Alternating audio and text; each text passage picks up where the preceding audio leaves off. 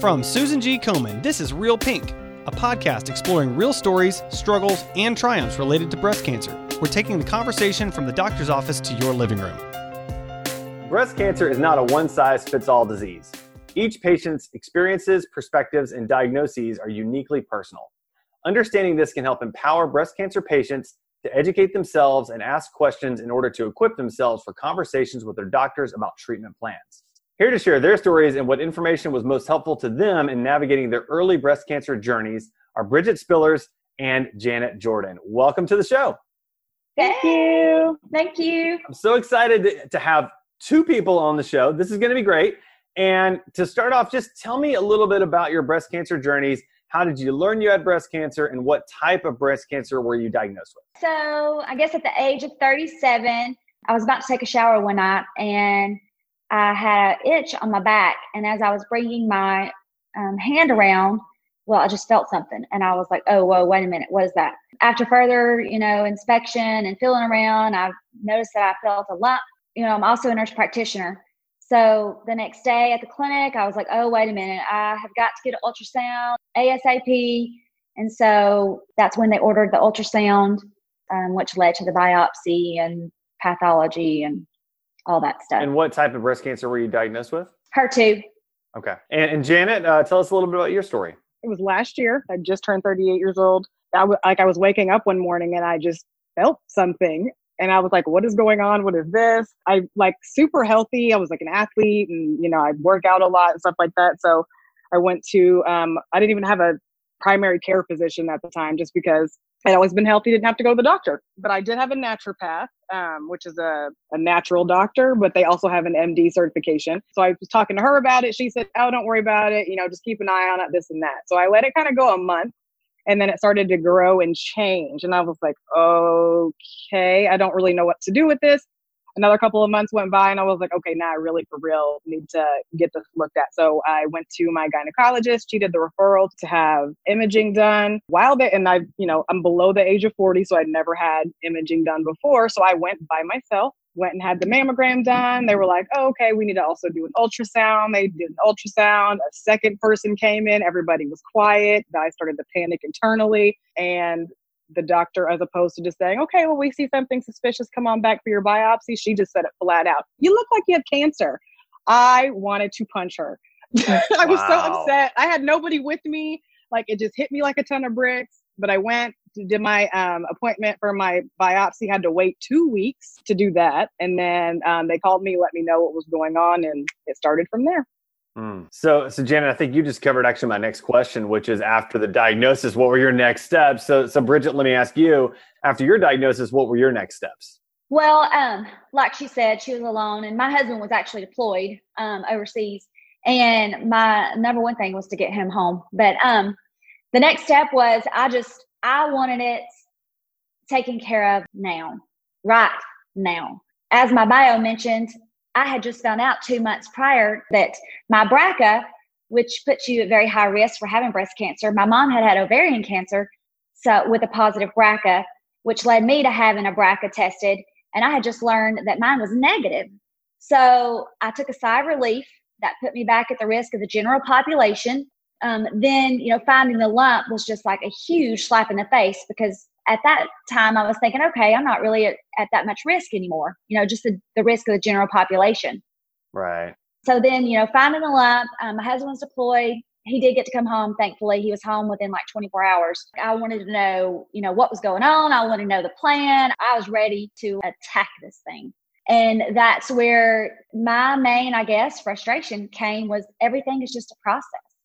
You know, you have to wait on everything. I had to wait two weeks for um, the biopsy. I had to wait two weeks to get into a doctor. The whole time, you know, I'm thinking, oh my gosh, this is just growing and it's getting bigger. You know, I need this out now. Mm-hmm. And so I just wanted everything done quickly, quickly, quickly. Mm. And and so thinking back to your journey, were there some specific people or things that helped you sort of overcome that initial shock and spring into action to become engaged and informed patients. I think Bridget, you mentioned, you know, you you brought your husband home. Janet, was, was there anybody for you that that sort of played that role? Definitely. Um, my husband, you know, he's been had my back, been by my side had my front side and middle through all of it. I have a really good friend group. Um, actually, one of my good friends is not specifically for breast cancer, but she's in a cancer social worker. She was the person that I reached out to that I was like, hey, insurance got me in this group. I want to make sure and get a second opinion. Can you hook that up? She, within, I don't know, 24 hours, she had an appointment for me with another doctor and another surgeon. So they were all really, really helpful for that for sure. Yeah, that's great. That's great. And and I know that you both made some serious and personal decisions during your breast cancer journey. How did you prepare yourselves to have those conversations with your doctor? Uh, Janet, let's start with you on that one. I was very, and I guess this is going to uh, kind of be perfect with the current, you know, um, racial inequality climate. And my mom was a nurse and, you know, worked in the medical field for, I don't know, 20, 30 years. I had concerns about getting good care and making sure that I was taken care of as a Black woman in America. I mean, you've seen studies, I'm sure, like in the news, and then just history kind of showed that that's not always available to people with my same skin color. So I was upfront, guns blazing with my doctor up front. She's been phenomenal. So I was very thankful. But I was upfront with her and said, you know, like I know I'm about to have a team of people responsible for me and making sure that I'm safe and okay. And I'm trusting that you're going to do that for me because that's not what we're always afforded um, in, in medical care. You know, if I come in and say something hurts, I don't want you to say, oh, well, that's not what's going on. Like, I want you to make sure that you're listening to what's going and i'm not a huge complainer so she and she's found that out quickly but i just wanted to make sure that i was covered. So i was very upfront with her and, and honest in the beginning and she's done a phenomenal job. She's you know helped get a really really great team of doctors to help with every single thing i've had answer questions random emails that i was in in the middle of the night because i was freaking out about nothing. They'd always answer. Yeah. Just being upfront and honest on that very first appointment was what was helpful for me that's great. And, Bridget, how about you? How did you prepare for that conversation? I mean, you're already in the medical field, right? Did you do anything else to prepare for that? No, not really. Because I mean, just as I want my patients to trust me, I wanted, I chose, uh, you know, a doctor that I wanted to put my, you know, full trust in. And honestly, I stayed totally off of the internet, totally off Google. I refused to go on there because you read so much and it can just instill so much fear in you and everybody's situation is different. So reading so much out there on the internet before my husband left to come back he wanted to know all the details and i knew he was going to immediately go researching well i didn't want him i didn't want all this stuff that's out there floating around the internet to scare him. So i wouldn't even tell him. So i i absolutely refused to get on you know dr google webmd all those things because i wanted to choose a medical team that I trusted enough to tell me exactly what I needed to do. I mean, that's the reason why, you know, they go to school for so long and study and do all, you know, the things that they have to do. I wanted to put it in just in their hands. Mm, okay. And and so thinking back before your diagnosis, did you know or did you realize that breast cancer treatments were so unique and so personal? So so Bridget, let's start back with you on that one. Ah, not really. and I mean, like you said, you know, being in the medical field, um, I absolutely had no clue how many treatment options there are. Every single woman's, you know, experience and situation is different. I have met and talked with so many ladies and, you know, guided them through their journey. And there is not one person that I have met that has had the same treatment, the same anything really. Right everybody's just it's just so different. And yes let's say you have HER2 just like janet and i. The foundation might be pretty much the same but there's so many details that aren't. Mm. um, so uh, you know it's just amazing how many different treatment options there are yeah. And Janet, how about you? Did you realize it was such a unique experience? It's one of those things where you don't really know until you know. Friends and things like that that are experiencing this through me are like, what? And you're doing what? And for how long? And what's going on? So it's just, cancer's such a vast beast. And the way media portrays it and all of these things people already have preconceived notions about you know what it's get what, what's going down when it happens. And that you know it's not an immediate death sentence. And you know all the things that the media and movies and stuff like that that you see. So yeah it was it, you don't know until you know. So and it was good. Well and also it, it has been brought up that i've actually been through it twice. The first time i had a, a complete pathological response meaning that at the time of my surgery my um, surgical pathology had no cancer cells detected. So radiation really wasn't recommended in my situation. But I had radiation the first time then I probably wouldn't have found my little BB size spot the second time, even though I'd had a double mastectomy. Um, I did have a double mastectomy the first time. Again, I woke up, had an itch, same spot, felt like a tiny little BB spot. So I had to go back through it again. The second time around, my treatment was totally different than the first. Mm, wow. So, I mean, it was a unique treatment two different times. Wow, that's Yes. amazing. So, so I love this next question. What have you learned along the way that you wish you knew when you were first diagnosed? Oh, that's always such a hard question because you learn so much. that definitely patience is a virtue.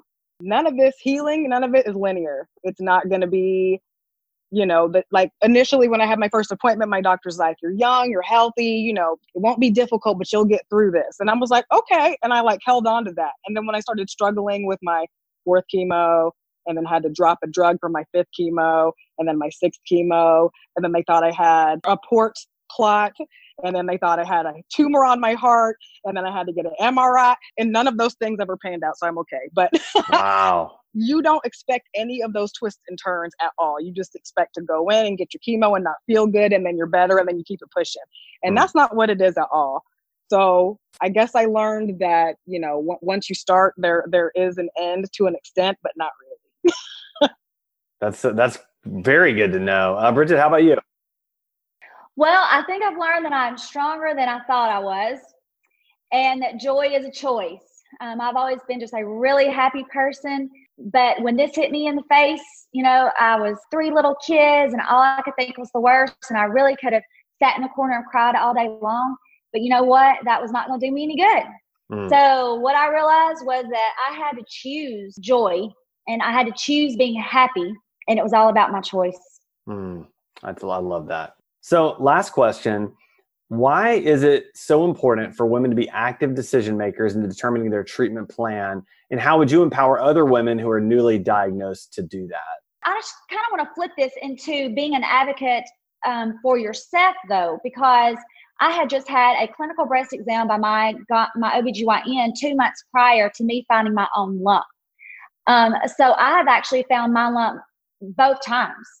Um, and the second time, you know, they didn't think it was anything, but I'm like, no, this ha- I have to have an ultrasound on this. And then, you know, it came back being breast cancer the second time.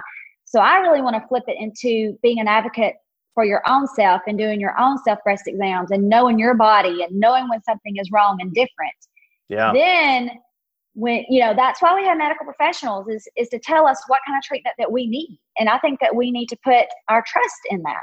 And uh, and Janet, what are your thoughts on that? Same thing. I'll just piggyback on that. You have got to, if you haven't already been in tune with your body, get in tune real quick. So that way you are communicating exactly what your side effects are, how you're feeling, all of those things to your doctor so that way they can, you know, continue to guide you in the direction that you need um that you need to go.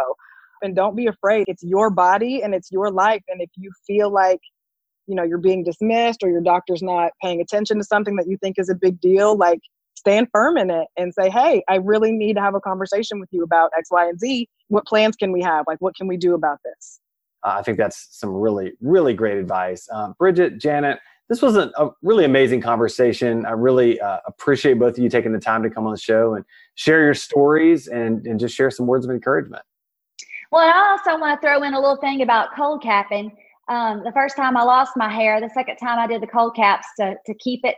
And uh, that was amazing. So I, I would encourage any woman out there that's about to go through chemo to look into it. That's good to know. Okay. Thanks for sharing that. All right. Yeah. Janet, do you have any final thoughts you'd like to share as well? if anybody is in the beginning of their journey oh i call it a situation a journey sounds like it's like you're getting to a great situation but it's like this is rough this is a rough go so Mm. it's a situation Yeah. beginning of your situation journal write everything down and be loving as best as you can to yourself you're going to go through a lot you're going to have some dark times but just know that this is just a part of your story it's not your whole story Oh, I love that. I love that. That's really good. Well, again, uh, Janet, Bridget, thank you so much for your time and thank you for for sharing your stories with us.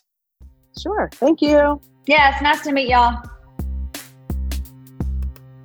Thanks for listening to Real Pink, a weekly podcast by Susan G. Komen. For more episodes, visit realpink.komen.org, and for more on breast cancer, visit komen.org. Make sure to check out at Susan G. Komen on social media. I'm your host, Adam. You can find me on Twitter at AJ Walker or on my blog, adamjwalker.com.